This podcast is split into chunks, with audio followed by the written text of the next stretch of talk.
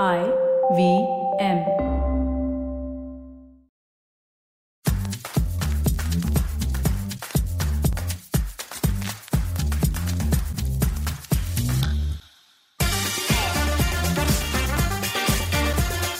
I've done a series of episodes on relationships before, and in that series, I have spoken about fighting fair.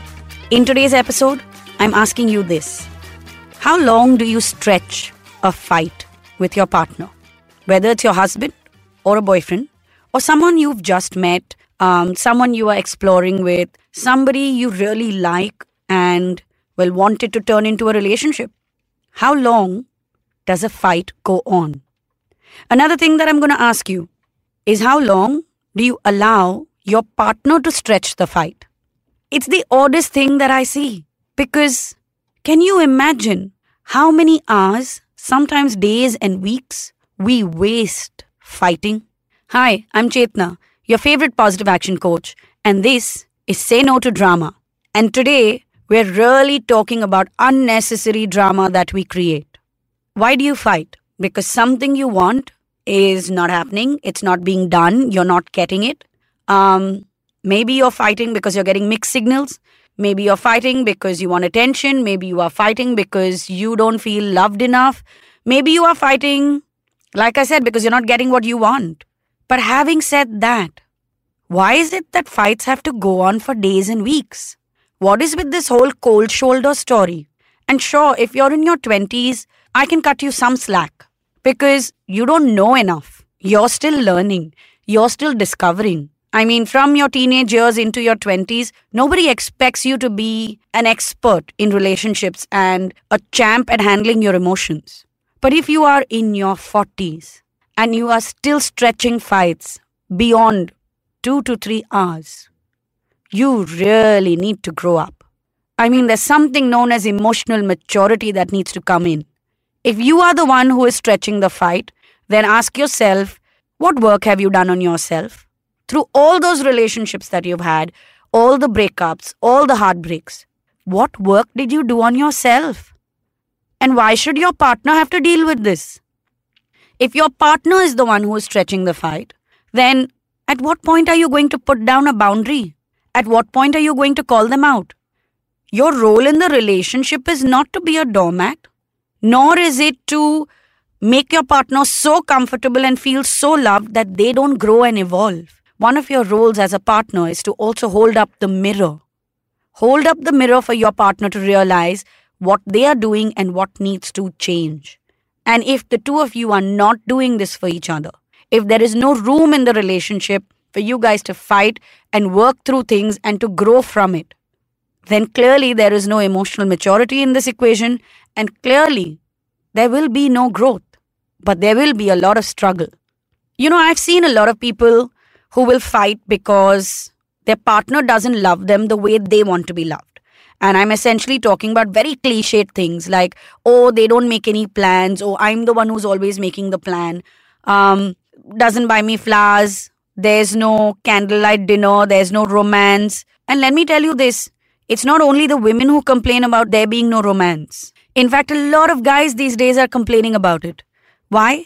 Because we women have become independent, we have been taking care of ourselves, we are paying our bills, and somewhere, even though we want to be taken care of, we don't know how to let somebody else take care of us.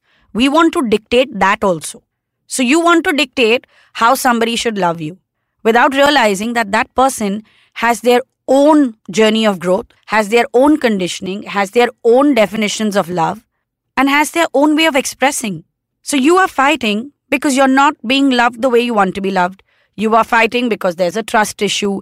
You are fighting because you don't like something. All of this is fine. But why does it have to go on for days and weeks? Because you want it to be resolved in a way that works for you. And you want to teach a lesson or you want to set an example, or then this is just your way of fighting in every relationship of yours. You are the kind of person who will fight, sulk in a corner, or then fight and throw a tantrum over and over again, or then fight and then give the other person the cold shoulder. If you're doing any of these things, once again, please grow up. if you're in your 30s and 40s and you're doing this, you need to go and get help and work on yourself. Why? Because this is not the drama your partner needs to be dealing with, number one. Number two, love and a relationship does not have to be this hard. And number three, if there is so much of chaos, struggle, and strife in a relationship, where is the room for happiness? I'm not saying that there will be no fights or that for happiness to exist, there has to be absolute peace.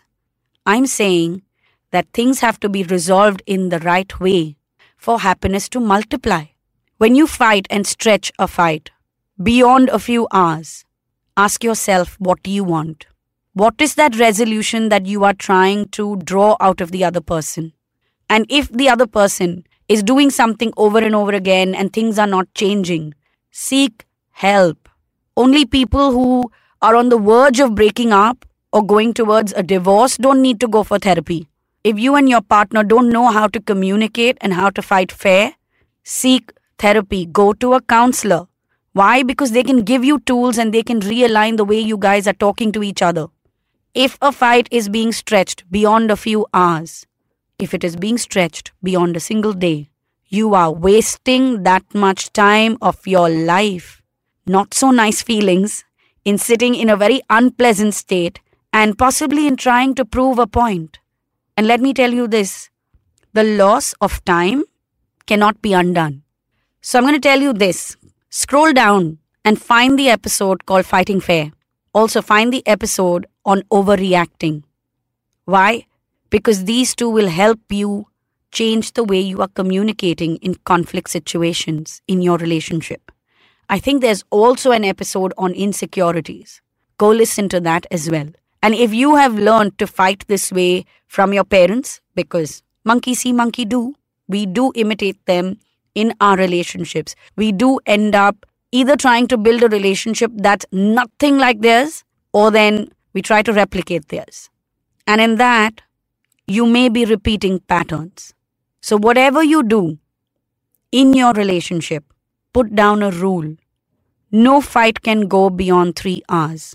And if it is going beyond three hours, because we're not able to come to a solution, we're not able to figure this out, we're not able to make peace, we need more time to process our emotions, then communicate that. This drama of giving a cold shoulder and I won't talk and he or she must read my mind, you're not four years old and you're not 16 years old. Unless, of course, if you are 16, then go for it. but if you are in your 30s or 40s or beyond, this has got to stop.